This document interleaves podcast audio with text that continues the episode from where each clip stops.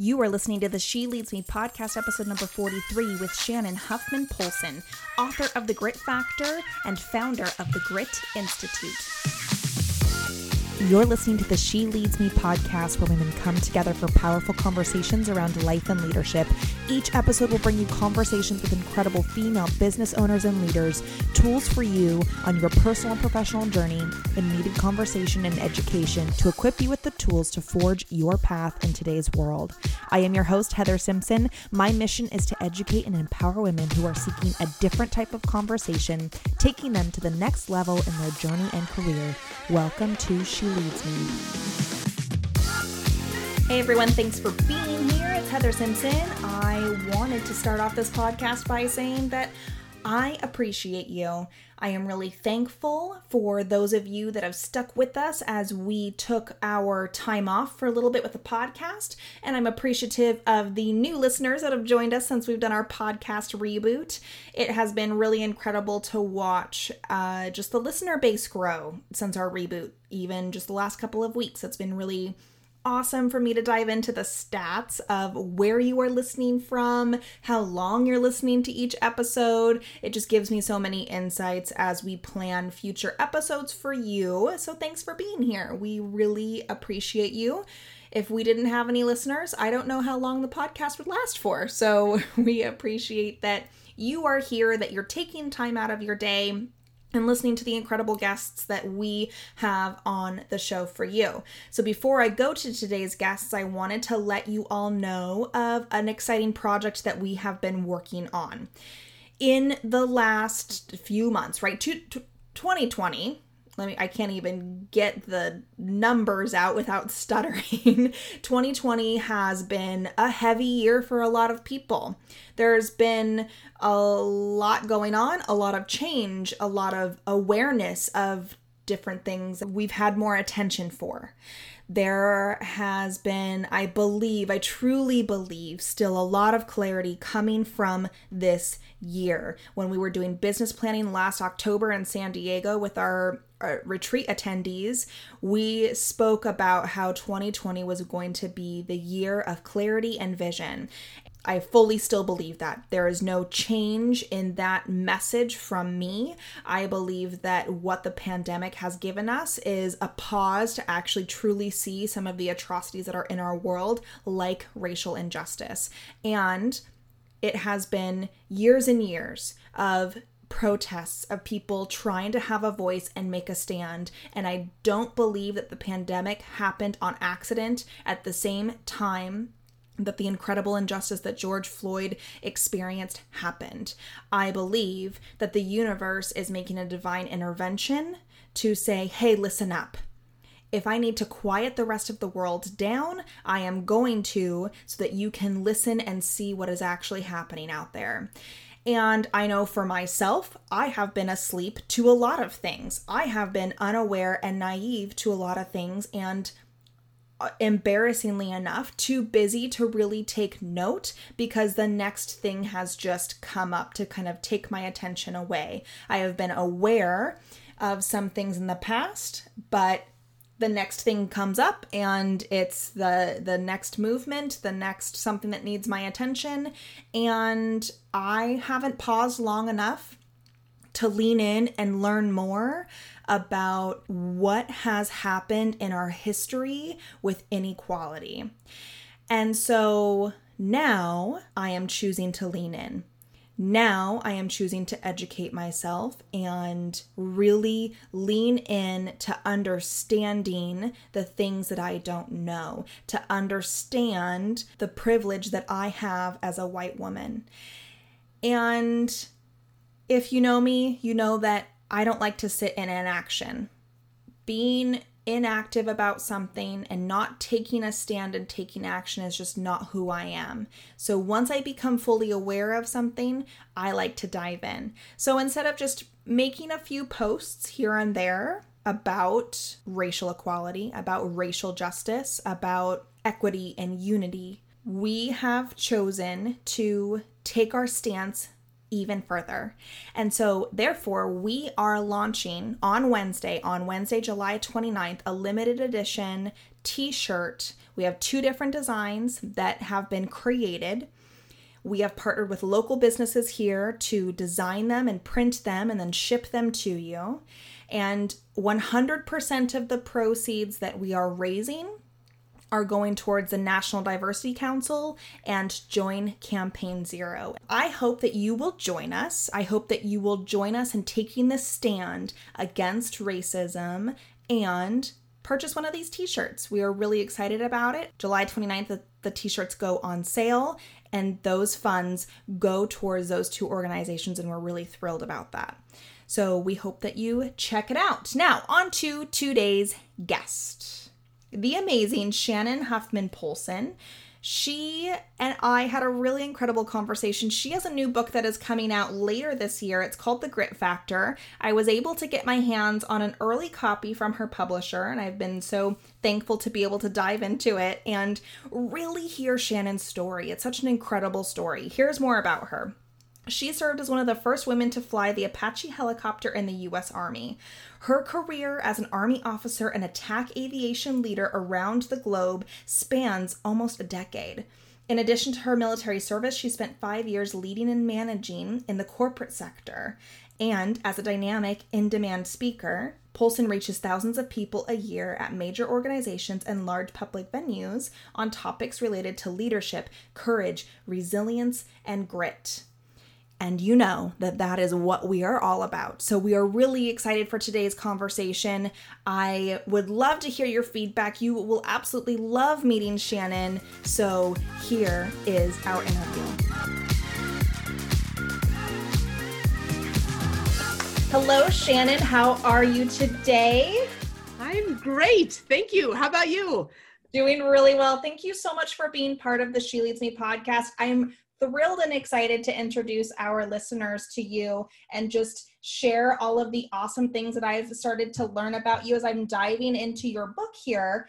Um, but I would love for you to introduce yourself to our audience and tell us a little bit about who you are and what it is that you do. Yeah, great. And I'm so excited that you're starting out on The Grit Factor. You're one of the early readers, as you know, since it comes out September 8th from Harvard Business Review Press. But I am the author of The Grit Factor. I'm the founder of the Grit Institute, which has associated training uh, that relates very much to the work of the Grit Factor. And before that, I was uh, one of the first women to fly the Apache helicopters in the United States Army. So that was really the basis for what developed into this and I transitioned to an MBA at the Tuck School at Dartmouth and then had the opportunity to lead really outstanding teams in the corporate world as well at both Guidant Corporation and Microsoft. And now I've come back to this love of storytelling. My very first book is North of Hope. It's a memoir that's also pretty gritty, but very different uh, than the grit factor that we're about to talk about today. But grit has always been a big part of my life and a big part of what I believe to be uh, a, a critical element of success. And so it's been a huge honor to have a chance to interview dozens of other women leaders in the vanguard of their military fields as a basis for what became the grit factor and, uh, and to bring that to young leaders and and old leaders all around the world. Yes. Oh my gosh, so amazing. So take us back to life before the military. Take us a little bit on the journey of what even led you to join the army and have the experiences that you did that that then will lead into talking more about the book. Sure. Uh, I grew up in Anchorage, Alaska, and um, and I know you know Alaska well, Heather, as well. But uh, we like to say that in Alaska, it's where men are men and where women win the Iditarod. And if anyone know about the Iditarod, it's a thousand mile dog sled race. It's a pretty grueling and brutal race, uh, but definitely an environment where I think there was um, equal opportunity to be uh, to be tough and to be accountable because there really isn't any room for people not to be accountable, both for their own safety and the safety of others, and and just survival in that kind of a climate. So uh, I think that was a great way to grow up with that kind of sense of, of grit and of possibility. I was also very blessed to have uh, parents who supported me and who told me that I both could and would do everything that I had the potential to do. and, um, and I think that's a big part of it too. I have a funny soccer story, but we don't have to necessarily get into that. But I ended up leaving Alaska to go to college at Duke University, and obviously about as far away as you can go from Alaska um, the biggest culture shock of my life still to date was moving from mm. Alaska to North Carolina and specifically a school like Duke. And, uh, and so when I was there, just as a freshman, I knew I was already working three jobs. Um, I knew that paying for college was a really tough thing for our family, and I was the eldest child. And so at one of the school fairs, I looked at the ROTC tables. And I thought, you know, this is really not a good fit for me. I'm, I'm going to be an English major. I like art history. Um, and both the Navy and the Air Force required you to have an engineering degree but the army let you be a liberal arts major and i thought you know i'll just give this a try i'll just i'll just try it out and then i'll be able to say i tried it and um and then that is the beginning of of of everything that followed. And uh, i ended up loving it. I love the people that were part of the program. I love that sense of service and purpose for something higher than myself. I think i was really looking for that like many of us are especially as young people. And uh, and that was a really critical part of that yeah. And you saw quite a bit of success in your time there in such a male dominated industry. And, you know, our listeners are like the majority are female. We have some men that tap into this podcast from time to time, mostly, you know, like my dad and my partner. But um, for, for the women that also like, you know, are, are in fields and industries where there is like, you are such a minority talk mm-hmm. to us about your experience with that and just how you, you know it's a good time to start talking about tapping into to that grit factor um, to overcome some of those challenges that you experienced in in being in that field as a female yeah, and you know, it really didn't start in ROTC so much. I would say we had almost 30% women in my ROTC program, and I think that's probably high. Actually, I'm not sure how it compares nowadays, but um, but by the time that I was getting ready to graduate from college, I had been drilling with the National Guard for two years as part of something called the Simultaneous Membership Program. So the assumption was that I would receive my commission in the National Guard and serve in the National Guard.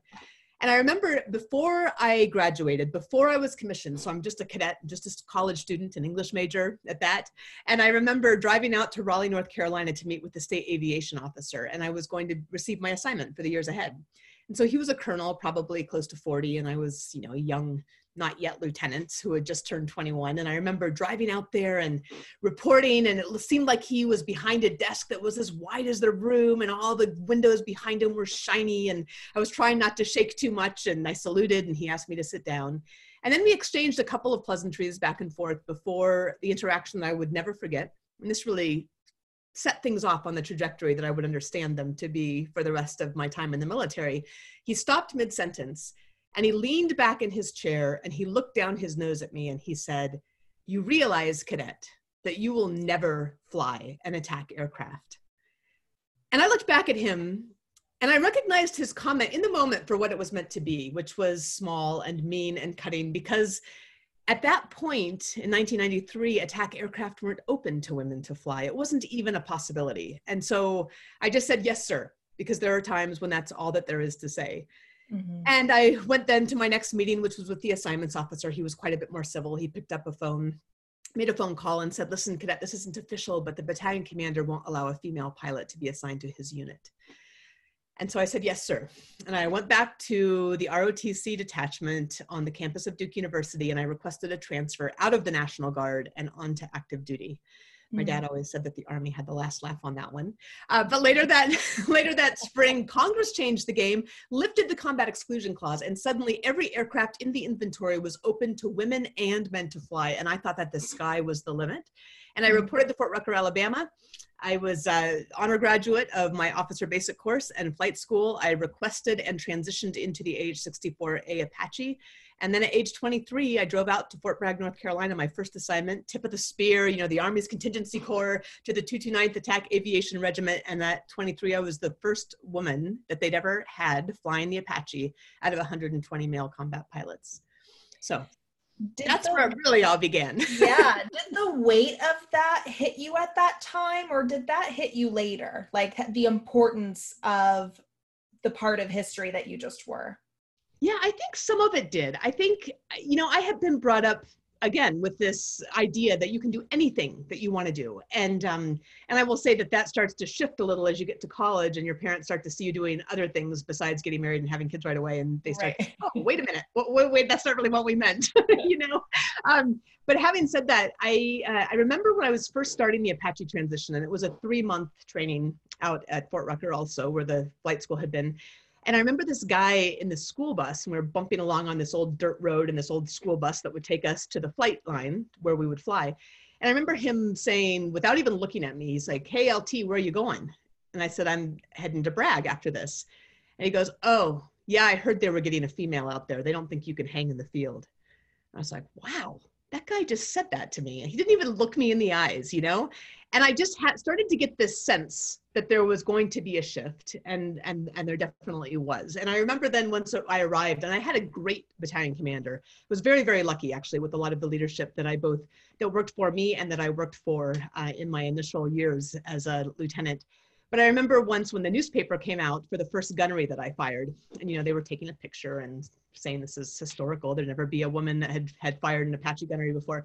And I remember my battalion commander briefing me, and he had been married to, or he was married to, still is married to, um, a fellow West Pointer, and she'd been in one of the very first classes of women at West Point. So the party line back then for her and for me was, we're all the same. There's no difference. You know, we all bleed green. We're all soldiers, and that's that is true. Um, mm-hmm. Um, of course, it disregards quite a lot of other truths as well. And so that's what I said. I said, you know, we're all the same. We're all the same. Doesn't matter if you're a man or a woman. The aircraft doesn't care. That part is true. The aircraft doesn't care. And right. um, but I definitely understood from that first time on the bus with that warrant officer. I was like, ah, this is not going to be this is not going to be straightforward. This is not the schoolhouse environment anymore because the schoolhouse environment is, is typically supportive, right? Everyone's there to learn. Right. It's no big deal. Um, things yeah. things change a lot when you head out to the field and to the line unit. Right. Yeah, because it's there's already just as somebody that's new, regardless of male or female, you have a lot to prove, right? Like your fellow, you know, your affiliates there, and then add on the layer that you are a female, it sounded like that's maybe when you started to really realize and that you had to tap into that grit and really develop that muscle, if you will. For sure. And I remember before I even reported to my unit at Fort Bragg, and this was not required, right? But I wasn't going to give anybody one thing that they could say about me. And I remember I went and had up my haircut. I had it buzzed up the back, which is not a good look for me. Uh, but I wasn't going to give anyone any room to say anything like, oh, she has to have a different regulation. Or, you know, I made sure I maxed every single PT test. I made sure like there was just nothing they could say. I shot you know top gun when i was a platoon leader there was not going to be any excuse and i think women understand in these fields like we understand and these women that i interviewed for these leaders that i interviewed that became mm-hmm. the basis of the grit factor also understand that as a woman uh, you have to hold yourself to a higher standard and um, that's just that's just the reality of it so yeah yeah. One mm. thing that you wrote pretty early on in your book that um that I didn't it just shifted my frame of mind a little bit was that grit is a skill, yes. one that can be taught to help people overcome fear, break through uncertainty and reach their full potential. Talk to yes. us more about that and where that came from.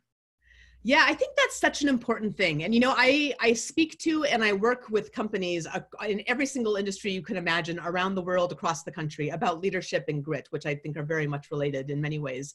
Mm-hmm. Um, and grit, as as I think many of us know from having read recent research, it is the most important attribute for success. More than education, more than talent, more than connections, more than anything else, is is grit and uh, and and yeah i really think of it as being part of a holistic system. So i think that's the first part that's going to feed into your specific question is it's really part of a larger system. I think it it doesn't exist just by itself. It might in the moment you know and it might at mile 23 in the marathon but grit over the long term really needs to be part of an integrated system and really the whole leader which is what the grit institute and going for grit really focuses on is this whole leader concept. So the concept of being able to train grit i think is so important because people i think tend to think oh gosh you know it's it's just one of those things that somebody else has. And and one of the things that i know for sure after those eight years in uniform, climbing big mountains, doing long course triathlons, time in the corporate world as well, is that grit is not just for military pilots and mountain climbers and out where we live in Eastern Washington, the Marlboro man, right? grit is innate to every single one of us. And number one, we can find it. We can find it when we intersect our purpose and our passion, our core purpose and our passion. But number two, we can train it. We can learn it just like any other skill. If you feel like you've lost it, you can get it back. If you feel like you've never had it, you can train it. And I was speaking at West Point a couple of years ago as part of one of their ethics programs, and we talked about how you train for push ups, right? You train for push ups by doing push ups. And you train for grit by doing things that require grit, which is that you train for hard things by doing hard things. And I think that's such an important point that we can all take hope in and all learn from is that this is something available to every one of us. You train it just like you train anything else. Yeah. When did that like click for you? Because I I think that uh, unless you're raised differently to think differently that you do think of it as like you either have it or you don't like you you stand the test of something challenging and you either like make it through or you don't and that kind of determines so when did you realize that that was something that you can train you know that's that is a nobody's ever asked me that question for when i realized that specific thing. I know from the research it's very clear. I think I think I understood it at various points, and I might not have been able to articulate it in quite that way. But I mm-hmm. remember like walking out the first time I walked out towards the Apache helicopter, right? This helicopter that I was going to fly. It's a winter day on Alabama. I'm on the tarmac, um, it's cold and I have shivers going up and down my spine, which really have a lot more to do with being totally terrified than they do with, yeah. with anything else. and uh, and I'm walking towards this aircraft. It's 58 feet long. It's 12 feet high. It's 18 feet across. Has two 1850 horsepower engines. You know the 30 millimeter cannons slung on the belly. There's three sight systems on the nose that let it see in day and night and infrared. Um, the wings can hold any combination of the 2.75 inch folding fin aerial rocket and the anti-tank Hellfire missile. I'm walking out towards this. It's the most technologically advanced helicopter in the world. And I'm thinking, who am I to fly this thing? You know, I'm just an English major from Alaska. Mm-hmm. and, and there are two pieces that come into play here. The first is I had to decide in that moment that I was going to own my own story which by the way is the first step in the grit factor, the first step in the training going for grit, right? Is owning your own story and taking control of your own narrative. Because I was hearing at that point, I was hearing these these other voices, both in my own head and from others, like, why does a woman think she needs to fly this thing, right? Oh, my my buddies heard they were getting a female out there. They don't think you can hang, and uh, so I could I could pay attention to those voices or the voices in my head saying I'm just an English major, mm-hmm. or I mm-hmm. could say, you know what, you know what I've done in the past? Like, I've made it through my parents' divorce when I was young. I've made it through climbing Denali when I was 19, you know, with the hardest physical thing I've still ever done in my life today, um, and mental probably as well uh, I've made it through jumping out of airplanes. I and, and I forced myself once I had gone through airborne school in the army to go into skydiving because I was like, I'm gonna just I'm gonna go right into that fear. Like it's terrifying to me, right? It's totally terrifying, and I'm gonna own it. I'm gonna go into it and until I'm not scared anymore. And I did a you know 130 jumps or so before I um, was no longer jumping. So that many but, times. yeah, I know. But I mean, but going back into that and saying I've done hard things before I've done hard things. I can do this hard thing. I think mm-hmm. that's so important is to be able to own that and see that you've built up your grit in the past. And that's part of owning your own story, right? Mm-hmm. Um, and I'll say, like right now in this environment, and it's such a, it sounds like such a different thing, but I know so many of us are going through this right now, especially those of us with young children. And you're like, how am I going to do this? You know, I'm working, I have young children, I need to educate those children now. We all are going through this crazy time where we can't see other family and, and work is in constant flux. And, and you have to remind yourself, I can do this thing. Like I've done hard things before. Mm-hmm. I can do this hard thing now. Yeah. And uh, and when you don't feel like you can totally connect to those stories, you can say, you know what, I can't. I'm feeling stuck in this area.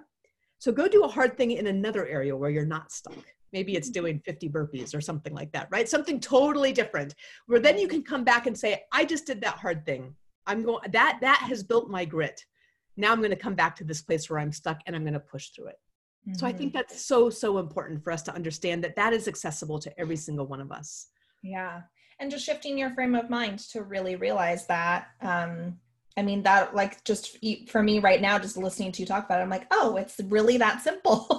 it is, it is. But you know, Heather, because what you also what you just said with the frame of mind is important too, because there is a, a incredibly important mindset component to this. And part of it is saying, and there's some really interesting new research actually that's so new it didn't make it into the grit factor, um, but it builds on Carol Dweck's growth mindset, which is really to say that the mindset that hard things make us better, that hard things help us grow, that hard things help us get through things, that mindset is also critical to success. And I think it is absolutely in bed with grit. It's integral to grit. So you've got to have that mindset that, like, hey, stress isn't going to kill you. Stress stress can make you better. That's actually the newest research looking at some Navy SEALs. The mindset that stress can make you better, in fact, is related to better performance in a number of different factors. And so there's really an opportunity to say, how am I thinking about this? I'm going to mm-hmm. think about this differently. I'm going to force myself, train myself to think about this differently because when you do that, it's tied directly to success. Yeah, absolutely. So, in reading the book, one thing that I really appreciated right away was how you structured the book into like the three like main components, yes. which is commit, learn and launch. And I love that within each of those components, you've layered in the stories and the learning lessons.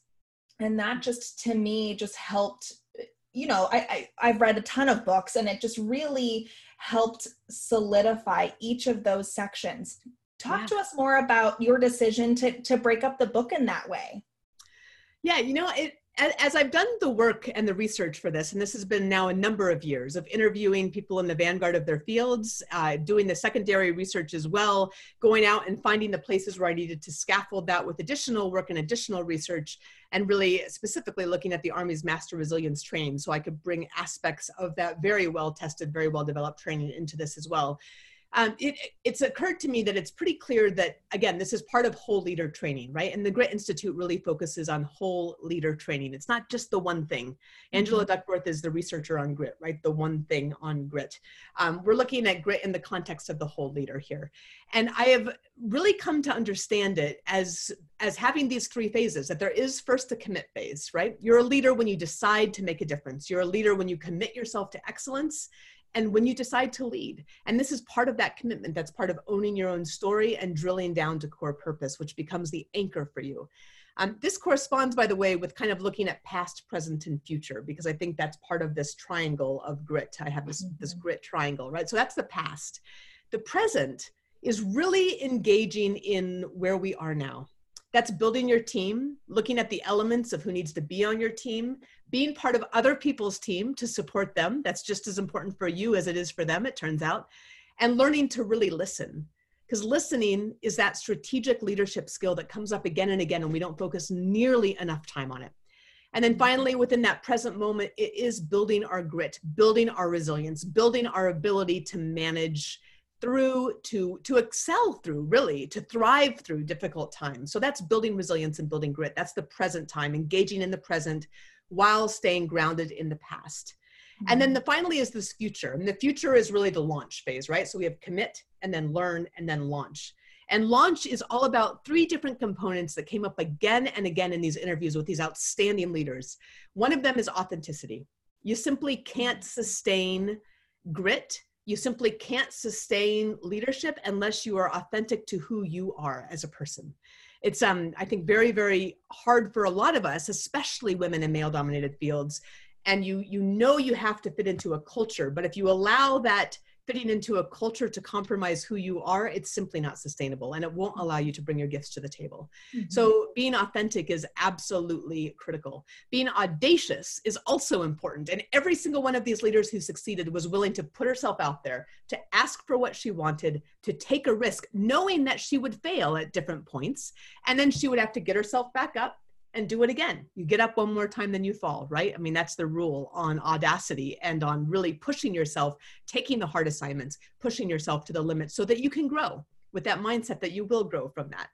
And then finally, at the end is adaptability, because adaptability is where it all comes together. And that is the time that we're in right now. But, but the reality is we're in this all the, all the time, right? Things are constantly shifting and changing. And you can't choose one course and be absolutely committed to that course. You've got to be able to adapt to changing circumstances while staying connected to that anchor of core purpose. So, past, mm-hmm. present, future, commit, learn, and launch. Absolutely. It's a very much a progressive system and part of the whole leader concept. Yeah, it's uh, awesome. It makes it very easy to digest, right? Especially when there's so many different distractions that can come up even as you just sit down to try to like read a book right? This keeps it very engaged so easy to digest and just really get to the root of the information that you're like presenting and there's like no fluff about it. I'm so excited. I'm excited for other people to tap into it as well. September 8th is when it comes out?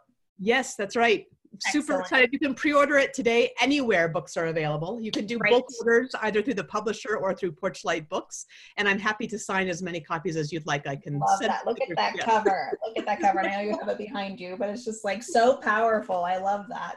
So all of it, like writing now multiple books, like takes so much time. What does a day in the life of Shannon look like? What is what does that look like for you? is this pre or post COVID? right now it's a little right. bit more scattered. Yeah, yeah. You know, I'm I'm very lucky that my I, I, have a lot of work, but that it's mostly flexible and it's timing. And my husband is in the same uh, sort of a job, so we both take turns with the two kids. They are also pretty self-reliant. They're seven and ten, but um, and certainly need need attention and guidance, but can also do a little bit of play on their own. So so we're typically balancing those two things. Um, we live in a remote community, but it's a very strong community, which is uh, a, a, wonderful thing. And um, so yeah, so it's bouncing back and forth between our house and the office, but there's a home office as well, and and we just do whatever we need to do to get it done. yeah, absolutely. so talk to us a little bit about um, resources that you have to tap into, right? Like as somebody that is leading others, leading teams, leading corporations, writing books. What do you do? What resources, books, how do you tap into growing yourself? Because we all know that that's such an important aspect of reaching our levels of success. What do you tap into to develop yourself as a leader?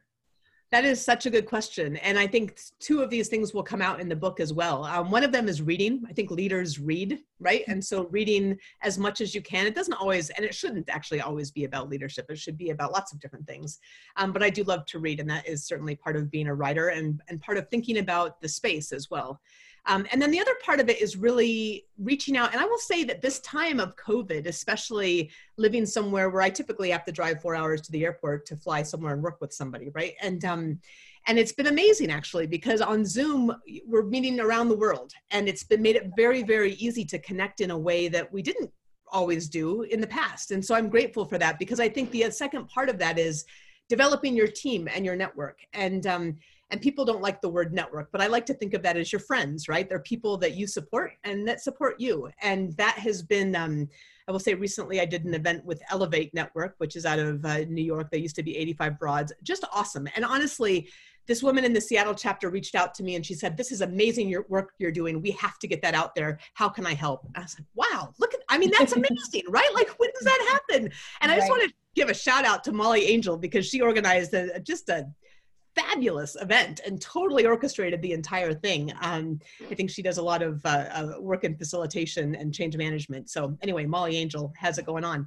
Um, but but that kind of thing happens because you reach out and you say, hey, how can I help you? And and being part of different groups. There's another great group called F Bomb Breakfast Club on Facebook. Uh, it's a women's business group. It's also outstanding.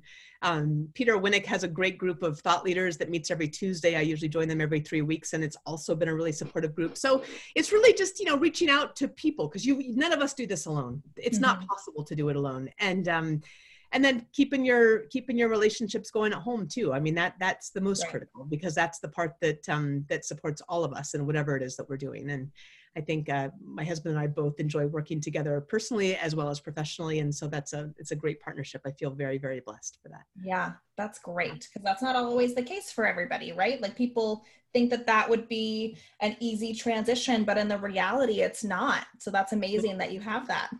it is and you know it's always it's always a dance right it's a dance for all of us and so just know that that's the case but um but i think that that dance is an important one to do and and maybe it's not a great point of connection with your partner but it's a point of connection with a very good friend somewhere else so mm-hmm. i talk about the uh, really building your team and um I look at it kind of as a solar system in in both the course that's online at the Grit Institute as well as the Grit Factor, and, and you look at the different ways that people are part of your team and it's not all the same right? There's different types of support that you can provide others and that and that they can provide you. And so mm-hmm. i think you look for all of those different things to be fulfilled and not all in one person so. Right.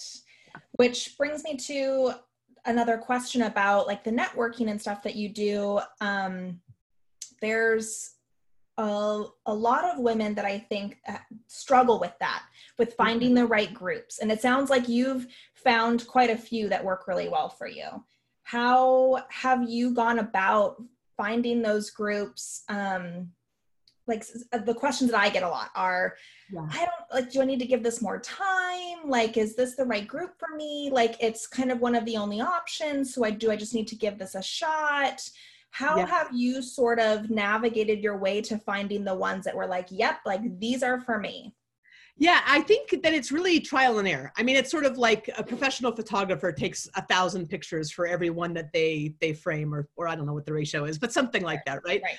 You do a lot, and, and you've got to engage in them. And I think the the biggest key and, and the biggest mistake I see people make is they wait for things to come to them right? They're mm-hmm. like, well, nobody's reaching out to me. It's like, well, who are you reaching out to? How are you helping somebody else? If right. you do that, things will happen for you but you've got to be the one that reaches out and and helps first right or or maybe you don't but i mean that's typically how it works and if you're willing to do that because it's all about the other person, right? It's just like a good marketer knows this. It's always about the person that's buying, not about you, not right. about your product. It's about the person.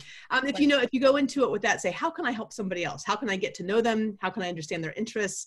How can I see how I can help? Uh, that's how you're going to make those connections. But at the same time, not all the groups have worked out, and so I have dropped one and you know, F bomb and Ellevate, I think are the two that are just kicking tail in, in my life. And I think those will be different depending on what profession you're in, who you are, what your personality, and how you engage. And you know, I've never ever gone to an F bomb meeting because I'm not in Seattle. And so, but I have met uh, one of them in person at a conference because we both posted that we were speaking at the same conference in California once. And so now we're connected and we've seen each other socially. Uh, and then these others that have connected with me because of, again, the work that we're doing and what we're putting out there. And I think that um, that will happen naturally. And if it doesn't, then then you you move on. It's no hard feelings. Yeah, yeah, absolutely. Perfect. I love that. So, to wrap up, you've given us so many amazing little key pieces and tidbits here. If you could kind of sum up your top three tips for um, t- top three tips of success for women, what would you sum it up to be? Oh, wow. Top three. I know. Right. I'm going to pick a couple. Uh, one that we haven't taught. Let's see. So within the context of the first, uh, the first part of the triad, the base of the triad, which is really looking at your past and owning your past and who and what your story is, because you control your story, you control your narrative. I will say the most important exercise in that process, I think, is drilling down to your core purpose. I tell you how to do it in the book. I tell you how to do it in the training online. Um, I'll tell you why it's so important. But having that core purpose that you identify that becomes the anchor for anything that you do, no matter what happens to you or what choices you make or where you fail or where you succeed, that's utterly critical. And I think there's way too many of us that are kind of floating on the sea without that connection. And you've got to do some deep work to get there, but you can do it. It's available. Mm-hmm. Again, all of this is accessible to all of us. So that's the first piece. The second piece, um, I'm going to say just because we haven't talked about it in depth, and again, I'll give you multiple examples in both the book and the training, but is building your grit and resilience. We've already talked about building your team. So, building your grit and resilience, because so many people that I talk to, especially women, don't believe in themselves that they could do this. And you can do it. And I'm going to tell you how to do it.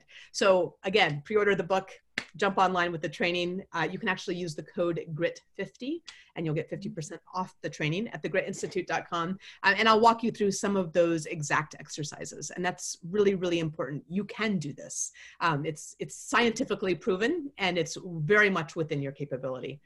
And then the last thing I'm going to say is the audacity piece because again, for women leaders specifically, there are a larger number of us that aren't willing to ask for what we want. And the mm. studies are pretty clear that women ask for what they want when they're about 150% qualified, and men ask at about 50%. So know that you will grow into a role. Know that you are worthy of asking for what it is that you want. You've got to earn it, you've got to ask for it. But earning it isn't what you think, it's not being overqualified. Earning it is being willing to do the work and having done some work in the past. You've got mm. some chops, and you're going to apply it towards learning and excelling. So, really, that audacity piece, and we'll talk about that again, both the book and the training. Audacity is critical, and um, you've got to ask for what you want, not be afraid of failure. Ask for the hard positions, stretch yourself, and know that that will make you better and that you're up for the challenge. Yeah, amazing. Perfect. That was beautiful. That was great. Oh, Thank you so much for your time today. So, for people to connect with you and to to pre-order the book, to get it tapped into the training, Yes. It's the Grit Institute. Where do they go online to find that? Great. Thegritinstitute.com, shannonpolson.com. Either one of those will give you more information. I'm also on Twitter at a border life and on Instagram at a border life and on Facebook at forward slash Shannon Huffman Polson. So I'd love to see you in any and all of those places. Uh, LinkedIn at Shannon H. Polson, and I think LinkedIn and Twitter are my favorite. So I'll be probably hanging out mostly there if you want to catch me. I love that. Uh, quite a few people actually have recently been like, yeah, LinkedIn is my jam. And I'm like, oh, like I don't spend a lot of time there. So it's awesome to hear quite a few people that are like, yeah, like this is the place that I am. Yeah, and you know, the last thing I would say about that, and, and both finding me and finding each other, is when you're on LinkedIn, comment on people's posts and comment on your fellow women leaders, right? Like we've got to lift each other up. And I think men do this so much more naturally, but we've got to get in there and comment on each other's posts. Um, it's actually commenting on somebody's post is better for them than sharing the post yourself because it actually elevates it within that. You can also share it, but make sure you yeah. comment. Um, but anyway, those sorts of things I think that we as women can do a, a, much better job at promoting each other and lifting each other up. So I hope to see you out there and I'll love to get to know you and comment on yours as well. Perfect. Well, thank you so much for joining us today, Shannon. Everybody go connect with her and pre order the book, The Grit Factor. I promise you won't be disappointed. Thank you for listening to this episode of the She Leads Me podcast. If you enjoyed the show, would you do us a big favor? Would you head on over to iTunes or wherever you are listening to the podcast from and leave us a five star review and some comments about your experience? We greatly appreciate it and it would help other women like you find our podcast.